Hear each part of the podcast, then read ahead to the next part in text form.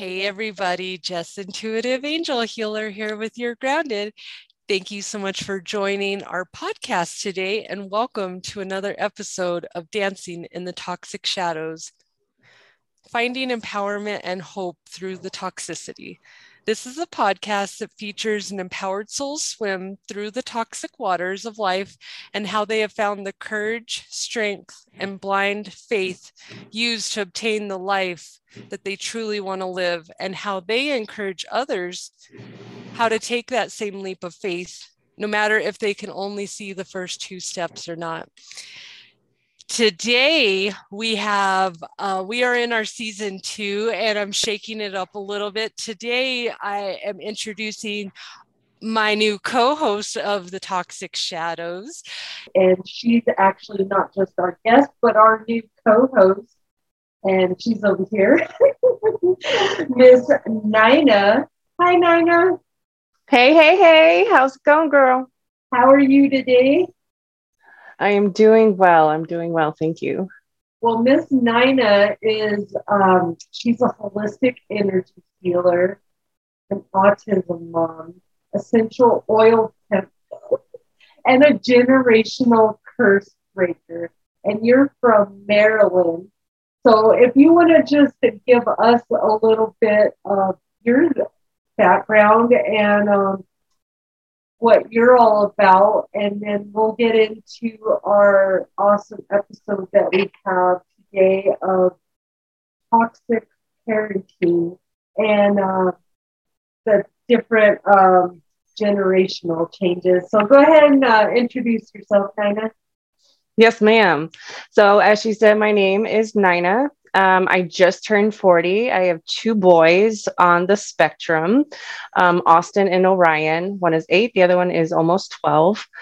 Um, at this point in time, I'm pretty much focused on staying uh, with them, being more available to them, and kickstarting my side business um, with the essential oils. Um, I worked in mental health for about five years, got my bachelor's in psychology and um, parenting with uh, autistic kids. So um, I have a lot of background in um, certain tools and methods when it comes to parenting two kids with autism. Um, I'm really big on therapy. Uh, we have therapists and counselors that we deal with a couple times a week. They go to their schools, they come to our home. So I'm a, I'm a big big advocate for mental health awareness.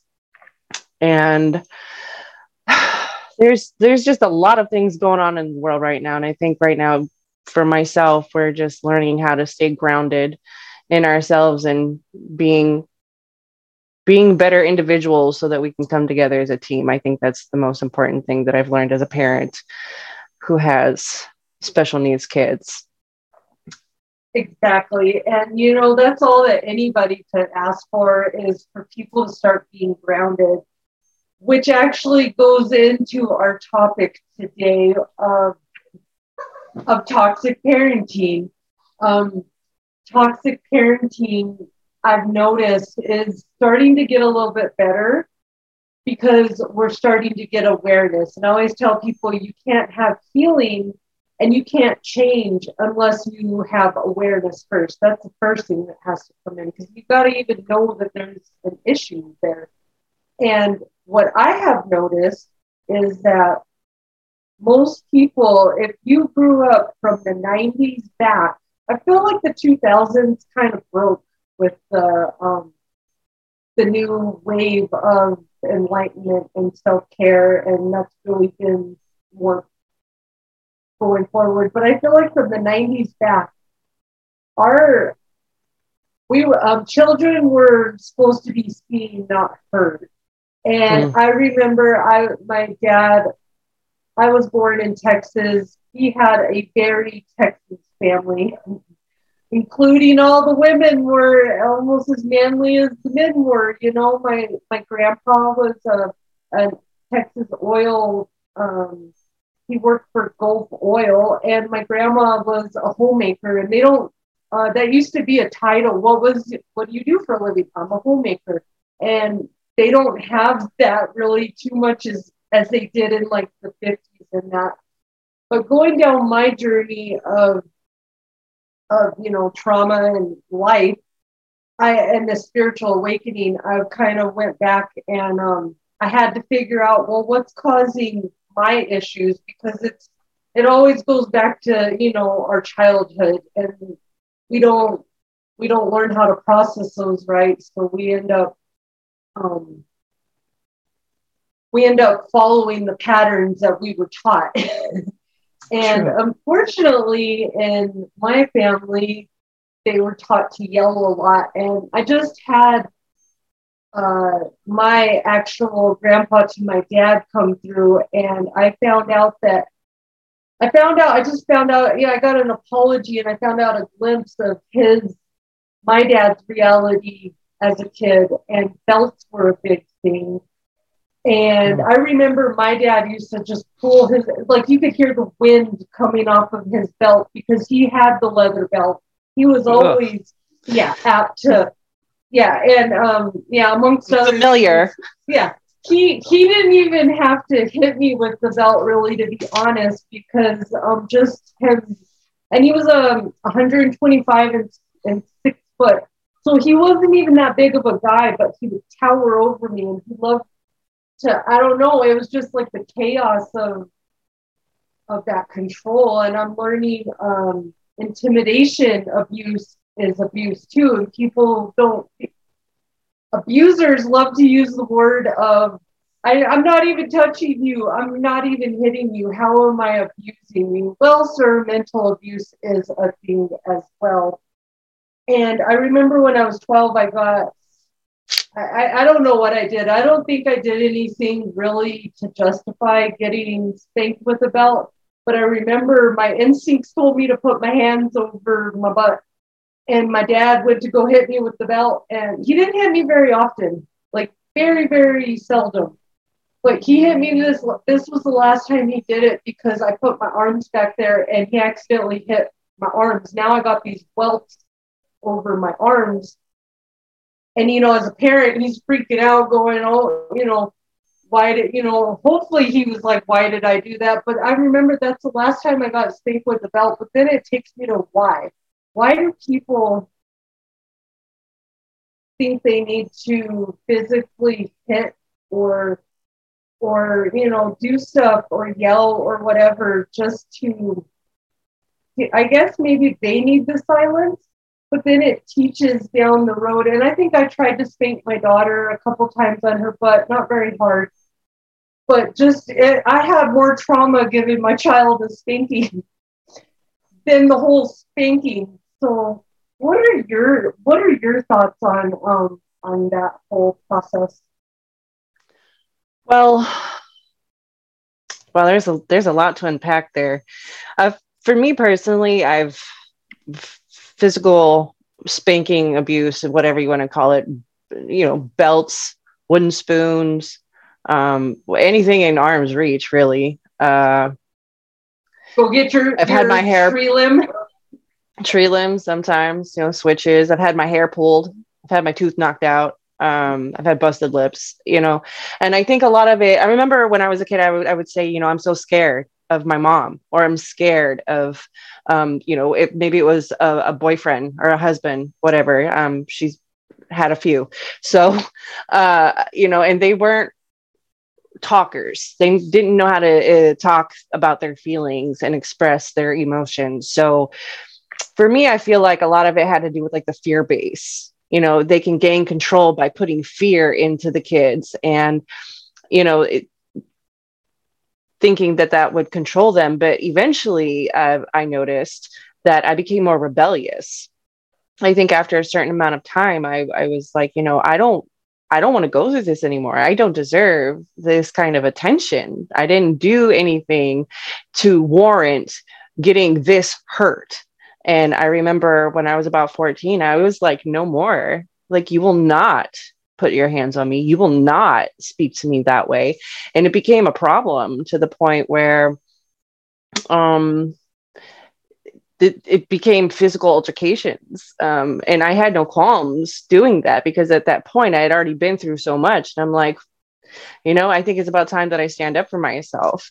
And I started doing that because, you know, just I I don't understand honestly why that method of parenting was even brought about or how I mean I understand how it could have been but I don't understand why it was continued you know because once I came became a parent and then um, my kids were old enough to get into trouble I remember the day my son said something to me and then responded with a behavior and I became so angry at him and I went to raise my hand and he cowered and then he started crying and he didn't know how to say what he needed to say and he just started scratching his face. And in that moment, I was like, oh my God, what am I doing? What have I done? And I was like, okay, uh, I'm going to stop, drop, and roll real quick because I need to figure out what it is um, I got to do here because, you know, he I could see the fear in his eyes. And there was a feeling inside of me. I don't even know if I have a word for it, but I just felt so much like I was triggered. It was almost like I was looking at myself as that 10 year old kid thinking, oh my God, I'm in so much trouble or I'm about to get hurt. And I was like, you know, in that moment, as soon as I said that out loud, um, I think it created a shift. And that's when I realized like we needed therapy we needed therapy we needed counseling like i needed to be a better parent and and learn how to deal with these kids in a better way and you know that's crazy because i had the same aha moment with well a similar uh, experience with my daughter um, my dad always pointed his finger point point point mm. and i got that bad habit of pointing fingers until my daughter literally I pointed my finger at her one day. She picked my finger up and moved it.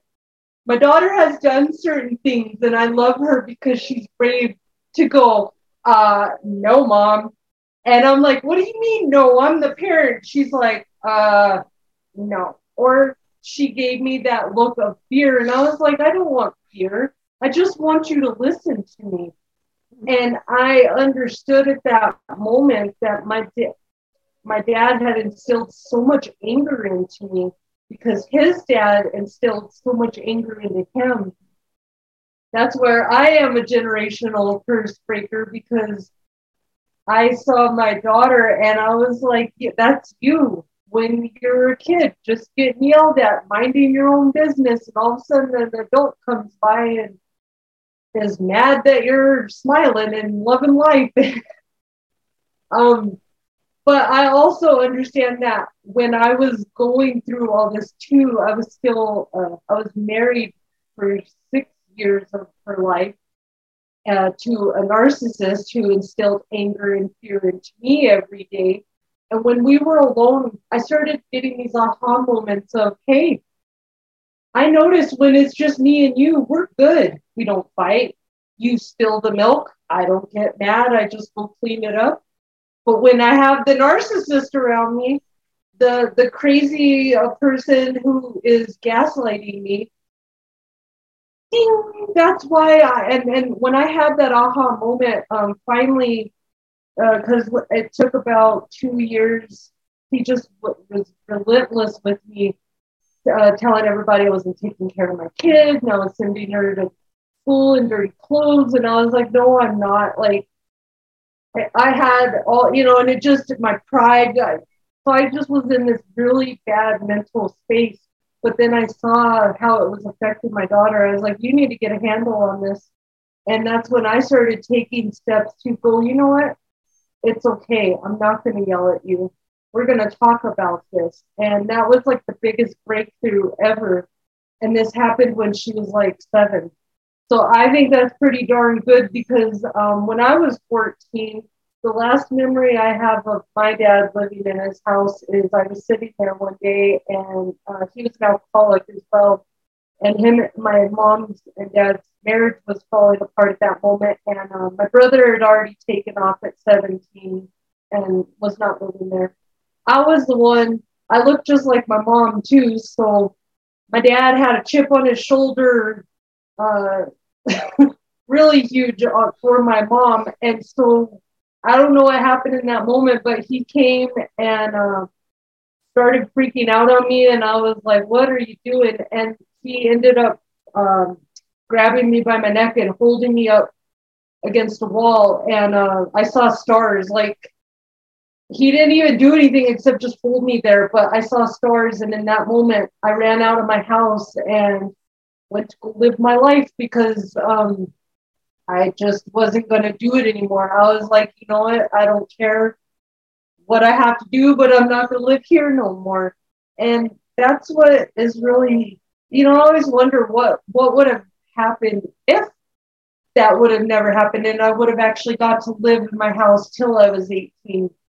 But then, you know, that's kind of like that was my karmic. I can't change that. And I, I try not to look at it like I need to change it because it's made me who I was, and that's apparently what my story was to be written. Sounds crazy, and I know I'm not gonna let my daughter run away at 14 with some dumb person, but uh, the 90s were a very, very different time, and um, it gets me to my point of uh, how the aggressive generations before they yelled at us, they didn't know how to comfort us, and in the 50s, if you start looking at the stuff in the 50s, 30s, 40s, people in the Depression era really had it uh, not a good time because their parents were literally, you know, stitching their clothes up, eating stuff out of cans if they were lucky because there was no food. And that's where the scarcity mindset came.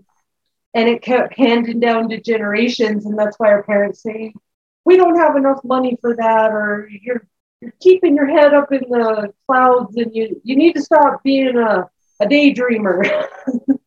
so, um, what are, what are your thoughts about, um, about, you know, how they used to yell at us to give us comfort? And if you watch any 80s 80s movies or 90s movies, you can get a good indication of what it was like if uh, for those of y'all who who weren't living back then, you can get a pretty good indication of how life was. Uh, what are your What are your thoughts on that, and and the the long term effect that it has on kids? Oh wow. Well, honestly, I I mean it was it was the norm for me. Um, yelling the yelling was a norm for me. And i remember uh, when i went back to counseling because i've been in and out of therapy since i was 14 so when i started going back to therapy in 2016 2016 my therapist um you know i just met her. She was like you know tell me a little bit about your family and like uh, and so when I had done that, her words to me were, wow, your family's jacked up. And I was like, wow, I'm pretty sure you shouldn't say that to me. And that developed like that was the beginning of our relationship. But I had expressed to her that, um, you know, yelling was a major part of my growing up. And it became so normal to me that when I would tell stories about things that were said or how they were said, people would look at me like, Nina, like your mom said that to you? Nina, like your your mom did that to you? And I'm like, yeah, you know, I, I, I thought it was everybody went through that. You know what I mean? And it wasn't until I was probably in my mid 30s when my therapist was like, no, honey, that's abuse. Like, that is neglect. That is manipulation. And I was I didn't know how to, I was culture shocked, honestly. I didn't know how to respond to that because in my mind, I thought it was normal. But then bringing it to my own household and how I deal with my ch- kids, there's still remnants there. And I find myself sometimes because, you know, my kids, they do things without thinking. And I know a lot of kids do this, but I feel like it's multiplied um, when you have boys who are on the spectrum and, you know, they just live dangerously. They do dangerous things without thinking. And sometimes I have to yell at them to get their attention. Um, but on the regular, what I have learned to do is, is say, hey, do you need a hug? Like if they acting up, acting out, my first response is do you need a hug? And it's like automatically it shifts their entire being. And they're like, you know what, mom? Yeah, I kind of need a hug. And that helps me you know get get to the point where like okay now now we all need to mellow out. We all need to come you know to where we are meet each other where we are and uh, figure out where to go next. And i notice that if they're escalated as soon as i say hug they're like yes and they're they're easily redirectable. So long-term effects i mean i think it really does damage but also it shaped me you know it's i don't really feel like there's a lot anyone could say to me that hasn't already been been said. So in that respect i feel like it gave me tough skin. I feel like it made me a strong individual um, mentally but it took me a while to get there. You know being a kid and hearing like mean things shouted at you you know it does it takes a toll on your you know your self-worth your self-esteem you think like dang like can i do anything right? Am i ever going to be good enough for this person? Like you know like and I, and I think um, that's where we struggle as adults with coming to terms with who we are as individuals.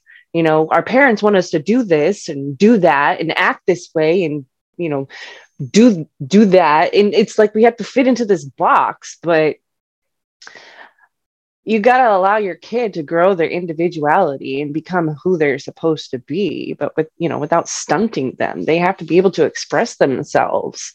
So i mean it's it's it's a lot. Like dealing dealing with people who have been yelled at you can see where they struggle with their self-esteem. You can see where they don't know how to respond because in some cases it becomes a trauma it becomes a trauma response to just close yourself in a shell and not respond so I, it, it really just depends on the person's will to to either stand up for themselves or fall back you know what I mean? Exactly. I feel like I'm a fighter. You're a fighter.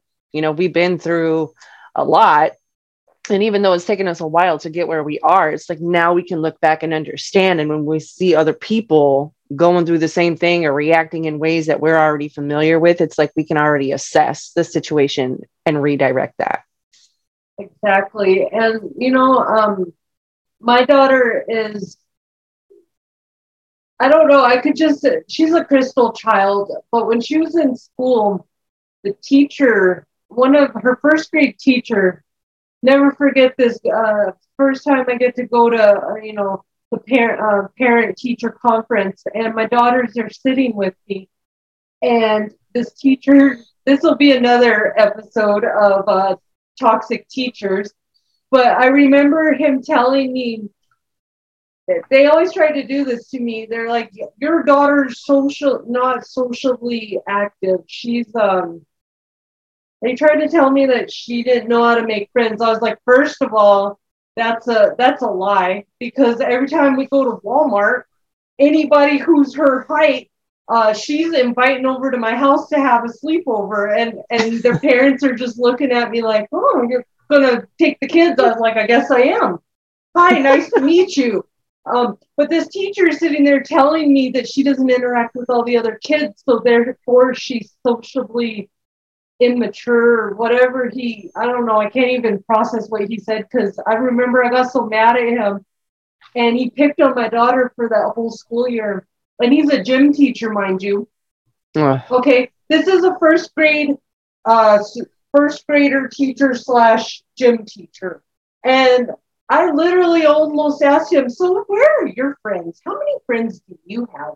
What do you do when you're not teaching students um, how to get up in their head and ruining their confidence? You know, um, and then I went to another teacher. Like we had a stream of teachers, and I've learned because um, your kids are autistic, and I'm sure you've had this problem once or twice with um, people who want to who don't know how to express themselves correctly or they don't understand your child. So therefore, um, the second teacher that did that, her second grade teacher was a woman and she just kept picking on her too. And my daughter, I got a call and she picked up a desk and threw it at her and um, threw all the papers off. And my kid's never done this. And I was like, what did you do to her?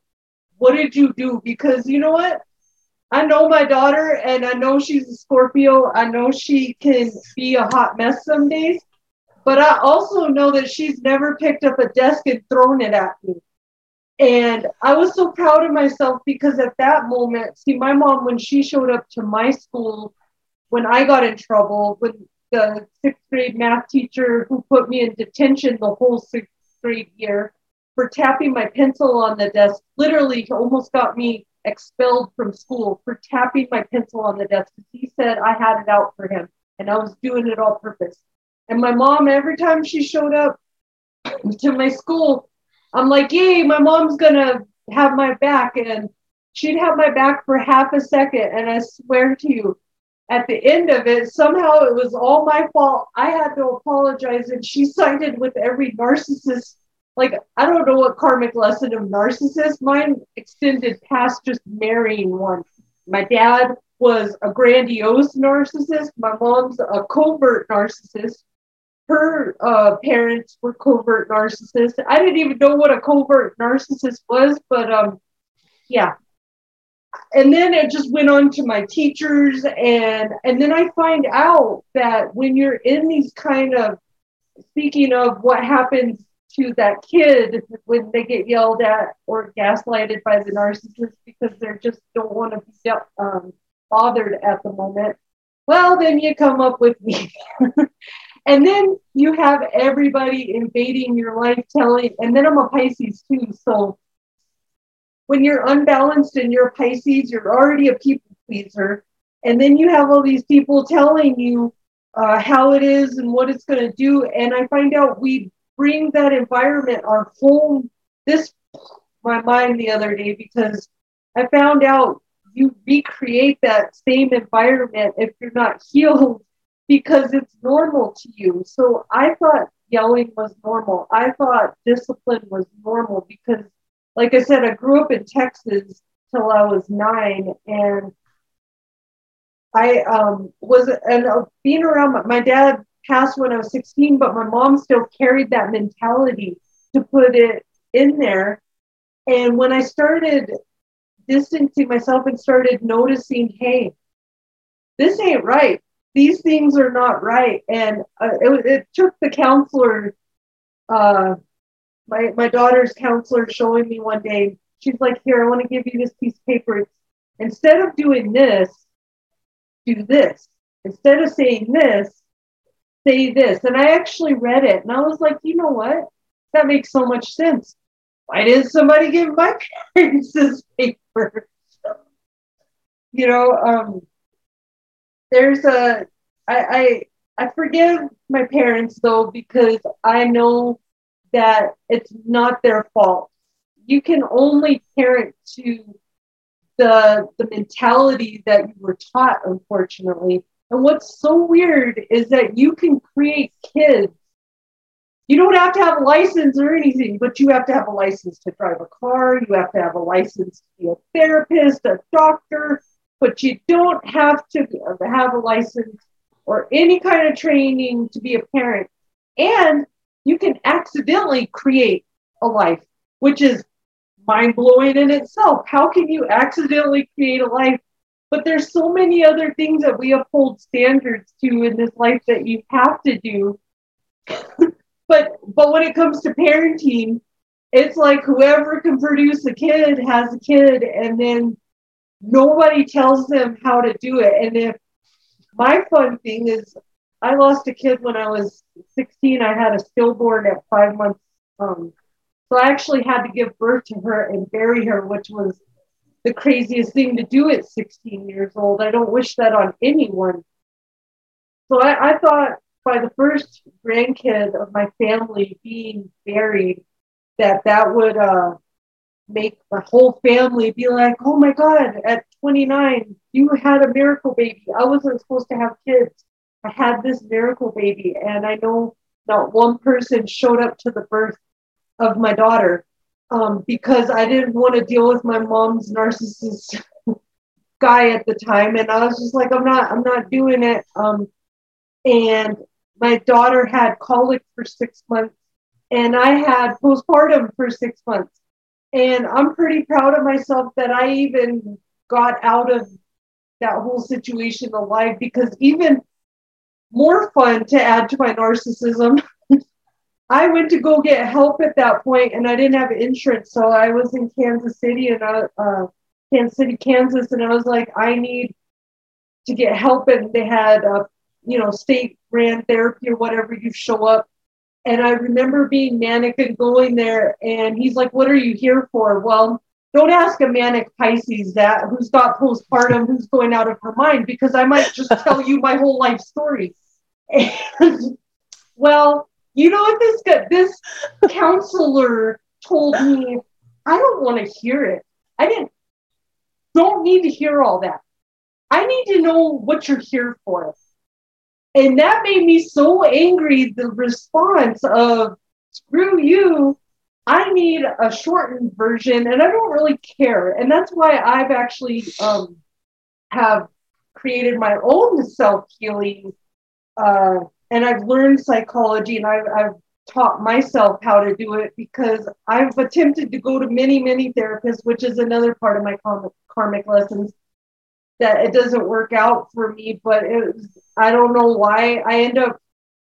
I, I and it's not. I'm not saying that I didn't have mentors. I've had plenty. I've had a lot of mentors, and that's how I've made it this far. So please, if you're going through it, don't think that you you have to go through it by yourself.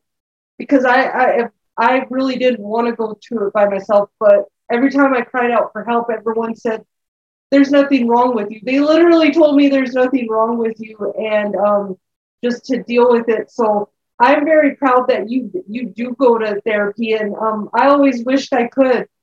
The counselor that I found, I ended up uh, blowing out a, a blood vessel in my eye because she made me so mad because everything I told her. This was when I was 12. I, I was telling her this horrible thing of what's going on in my family's life, you know, and me. And all she did was go, and how does that make? And I still remember her corduroy pants and her little glasses staring at me, going, and how does that make you feel?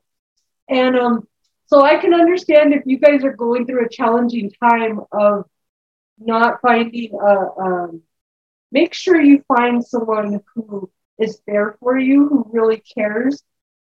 And don't give up. Don't give up and, and make sure you find someone to talk to about it. Even if it's not a licensed therapist, if it's a coach, if it's a trusted figure, go talk to them because you do not want to sit in trauma. Because I found out all this repression doesn't go anywhere. It stays in us and it comes back out like a like a bad Saturday night. um, Did you depression? You said no suppression.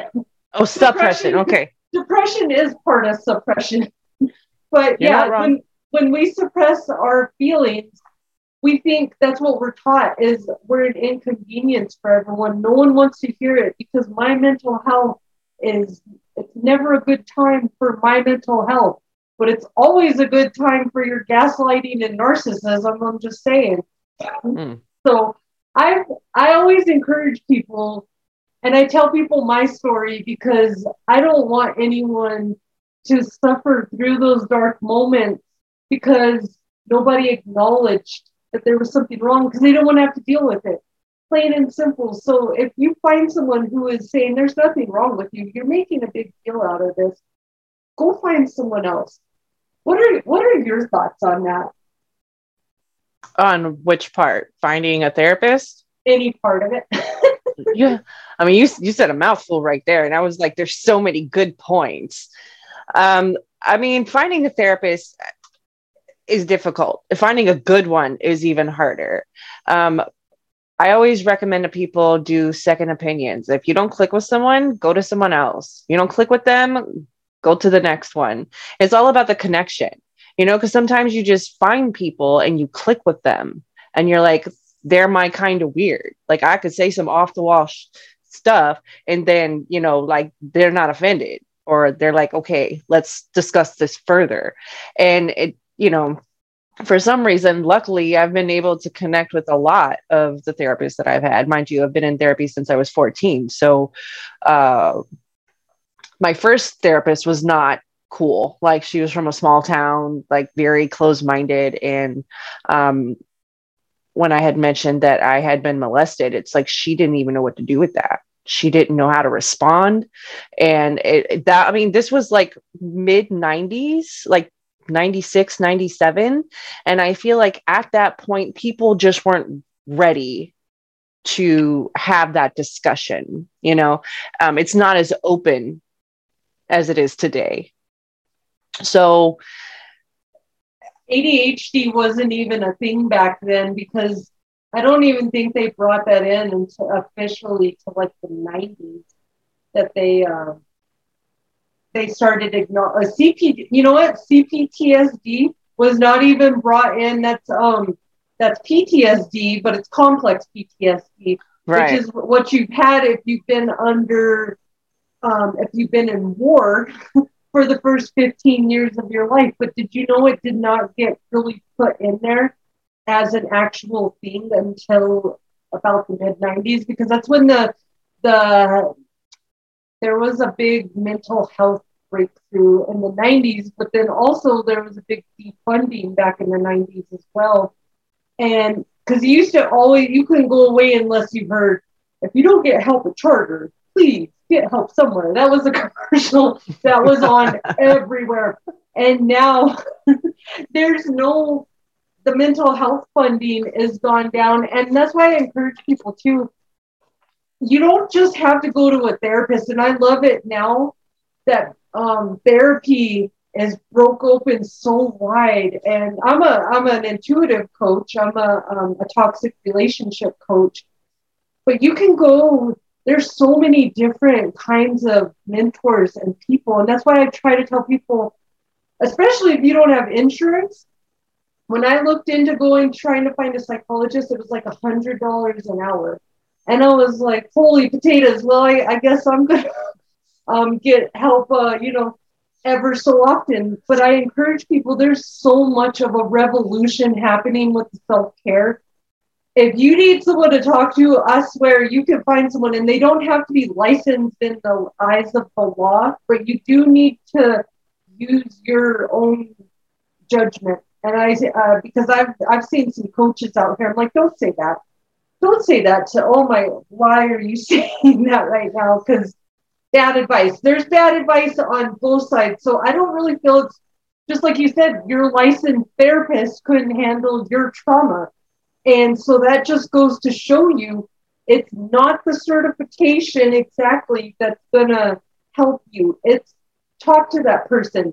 Do you trust them? That's the first thing. If you don't have trust, go find as many people as you want. Until you trust that person, you're not going to really enter any of your trauma. They have to pass the vibe check. You know what I mean? Just like anybody else. So I mean, if you're gonna if you're gonna do it, do it right. You know, because you you literally are the the only one who could say yes i want to speak to this person no i don't connect with this person let me move on to the next like we have choices we should utilize them exactly and you know it's it's crazy. I'm we're part of the gen x. And then um, i saw a video with gen z's and they were talking about this how do you not uh, do you not connect with your parents? Well that's because back in the day people were taught that I have a kid and I get to control this little kid. So they gaslighted it and, and, and put that, that control over them. You will do whatever adults say. And that's how kids were taught back in the day. But then we grow up to be so trusting of everyone. And that's where a lot of our, we trusted too many adults and we found out you can't trust every adult and that's why some of our kids we get that disconnection and i'm kind of proud of the gen z's and the gen y that they did stand up to us. And they said we're putting a stop to this toxic parenting. We're done with you guys. I don't care how much you yell at me and my daughter's part of that too. And she's the part that helped get that aha moment in me of why am i even doing this? You know when we leave this earth I would love my child to think more higher of me than I just yelled at it all day. Because in the end, what are we really yelling for? Um, is there anything that they did so bad that can't be replaced? I mean, truly, that's what you got to think in your heart of hearts. And that's when you start disconnecting and you're able to get over that pride of, I'm the parent. I've got to be right. No, you're not. Um, I tell my daughter all the time, let's talk about this. And I'm so proud that I can actually sit there and tell her, I want to hear what you have to say. And I won't discount it. I, I just listen to her and actually uh, um, let her let her hear it out, even if I don't want to sometimes. But I'm like, you know what? I'm proud of you for doing that because now I'm teaching her, you know, I mean, I, I, I'm just, I know that I caught it at a very young age, and so I have to give myself a pat on the back. we beat ourselves up so much, and nobody tells you how to be a parent. And like I said, I was learning how to be a parent from my uh, narcissist, and that's a, that's a great um, parenting skill. you you want to do that? That's a that's fun time. So I highly don't encourage that. Not but, at um, all we're going to wrap this up because we could probably talk about all this stuff and we're going to have a lot more fun, a uh, lot more interesting episodes to come. But I like to keep these a little shorter so you guys will listen to them out there. And, uh, and I, and we may even talk about this on the next one, but, um, what are your thoughts of how uh, learning how to meet our children um, and repairing our own inner child in the process. I know you wanted to talk a little bit about that. Yes, I was actually making a note here as you were talking. Uh, I was watching this sermon uh, last week, and it was talking about how when we become parents, we think that because we're the parent, we know what's best for our kids, but we actually learn how to be a parent through our kids. And I think once we have that realization that, okay, maybe I don't know everything, and maybe my parents didn't know everything, um, I think once we make that realization and we, you know, especially having uh, kids who have special needs, um, you know, I I got used to hearing, um, oh, just spank them, you know, just just give them a good. They just need a good whooping and I was like, wow, like every adult said that to me. And then a family member had went to the extent to make a very snide remark and I found it very offensive. And I was like, you know, I can't beat the autism out of my kid any more than I can beat the ignorance out of you. So let's just see, you know, how how far we can go with this. And I once I started responding to things in that manner, people started realizing, okay, maybe this is a situation that I need to pay attention to because my kids are loud.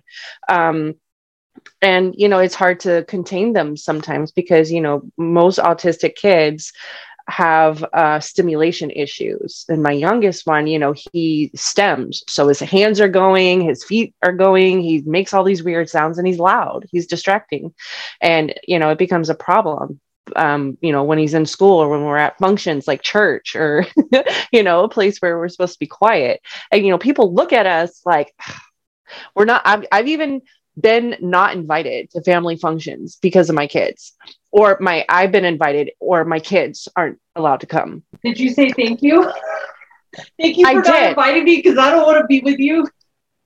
I mean, but I get it. Part of me understands it. And the other part of me is like, well, you then you know what i mean but it's like i can get both ends of the spectrum because i can play devil's advocate and i've you know understand people's perspective.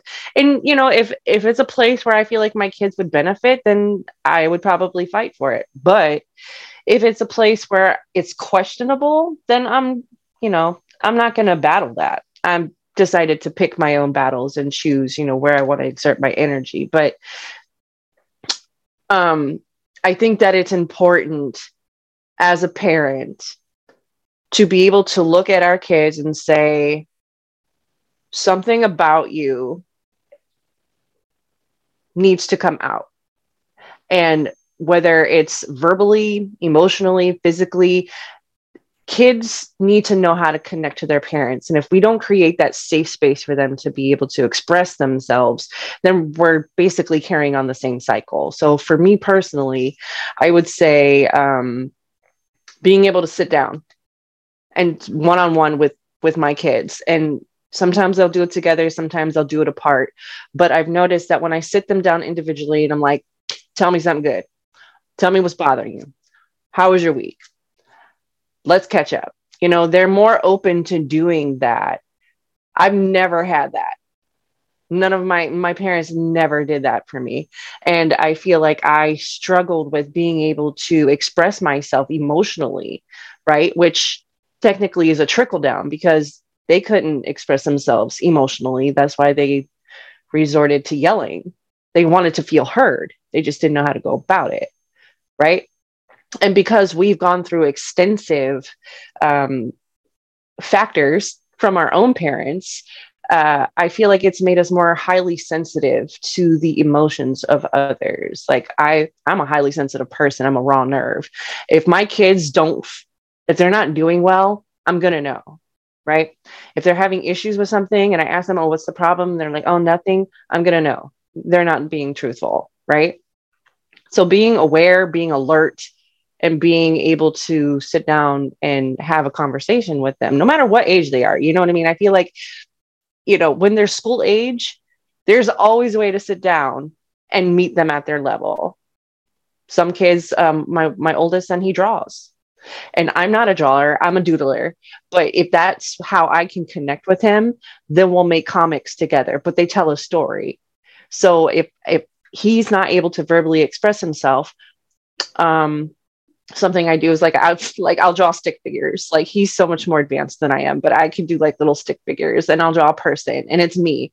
And then, you know, he'll draw himself. And then, you know, we make like little stories, but it's usually pertaining to what he's experiencing but doesn't know how to express. And by the end of our session, he feels a lot better in the fact that not only is he being heard, but now I understand because I sat down and took the time to to connect with him.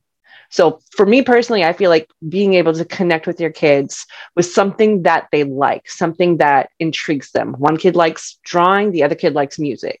So i have to use those tools in order to meet them um, where they're at so that we have you know a stronger bond and know that we're there to hear each other out. Exactly. And just to add to that before we wrap up i would also like to say that moms need to do more self care. Stop running around your kids to 10 million different activities to, or pushing your kids to try to be scholar of the year because my, my best friend, um, when we were kids, she passed because, and she actually passed because she was adopted and her, uh, uh, she got pushed to the point of perfection with her adopted family.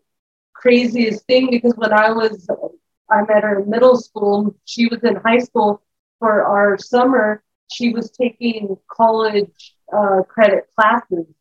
And I was like, man, are you ever going to stop, you know, trying to having to do something? Her, we were always up, we were always doing something. And I was like, man, like the military lifestyle was there, the, you know, conformity, but it pushed her to the brink. And I and I actually seen what happens when you push a kid.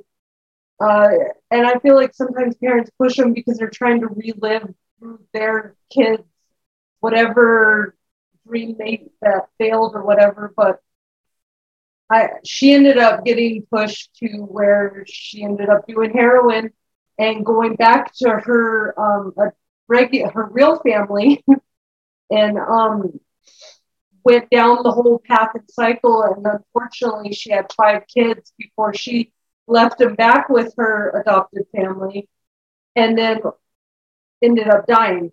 And it's crazy how it, it works, but people don't understand, you know, there's nothing that important to push your kid to the brink of exhaustion. And if you're to the brink of exhaustion, give yourself a break. Your kids are not going to be mad at you if and and if, if they are if they really need to be there you know find somebody to take them. If you can't if you feel tired don't do things out of obligation. It's the biggest thing i tell people because you will resent it later or you will just have a bad outcome. If you do stuff that you actually enjoy and you put your energy into stuff that's good not just stuff to fill up time or to fill up your um, appearance to the Joneses, because that's the biggest thing people are.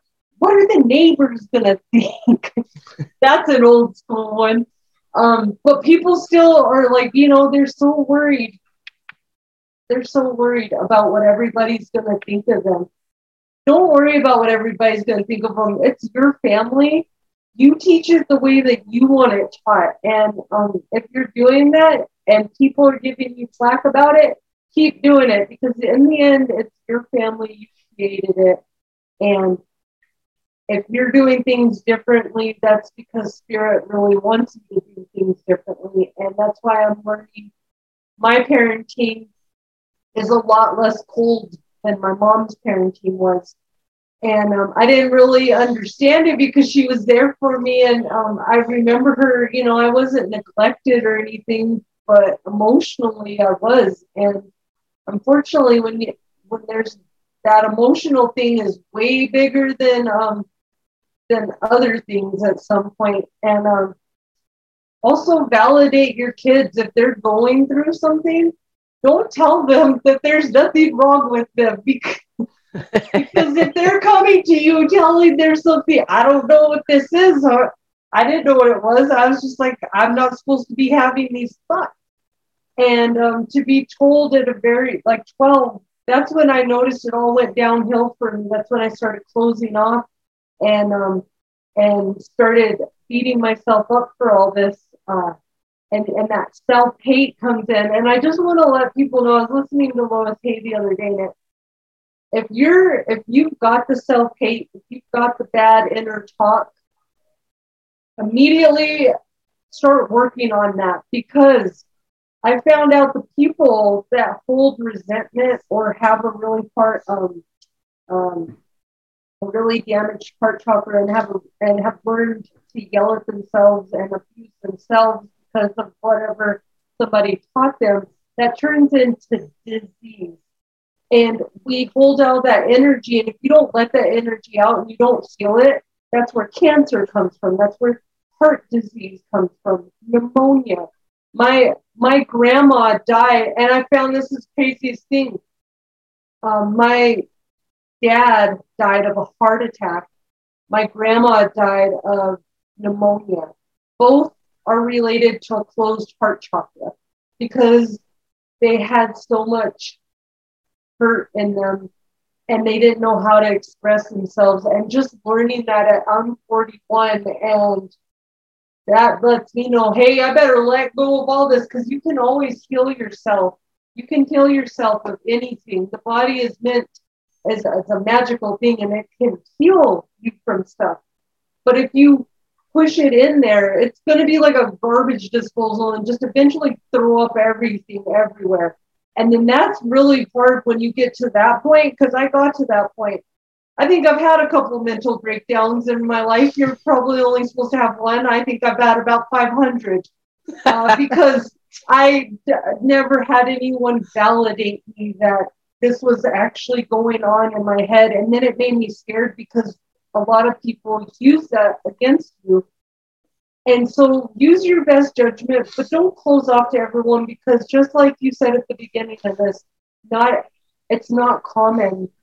Um, everybody doesn't go through this, and not everybody experiences toxic uh, parenting to the point that we do. But there are levels of toxic parenting. It doesn't just mean that you verbally abuse and beat your kid that's not just toxic parenting. There's so many different levels of toxic parenting. Um, you know that that stem from everything. So let's be a little kinder to our kids, and let's let them teach us because kids are the are the best teachers ever. Um, and I know my kids taught me to be a better human being on this planet, and when I started going through my spiritual awakening, I started learning how to be a better parent. And I started learning that uh, spirit has so much out here for us.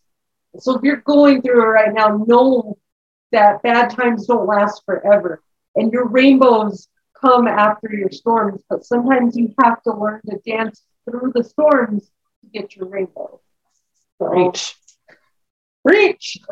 Reach. Anything else you'd like to say before we wrap up? This has been uh, super fun, um, and I feel like there's there's so much more to unpack when it comes to toxic parenting. I hope that we're able to touch base and continue um, this discussion because honestly, uh, there's a lot that goes along with it.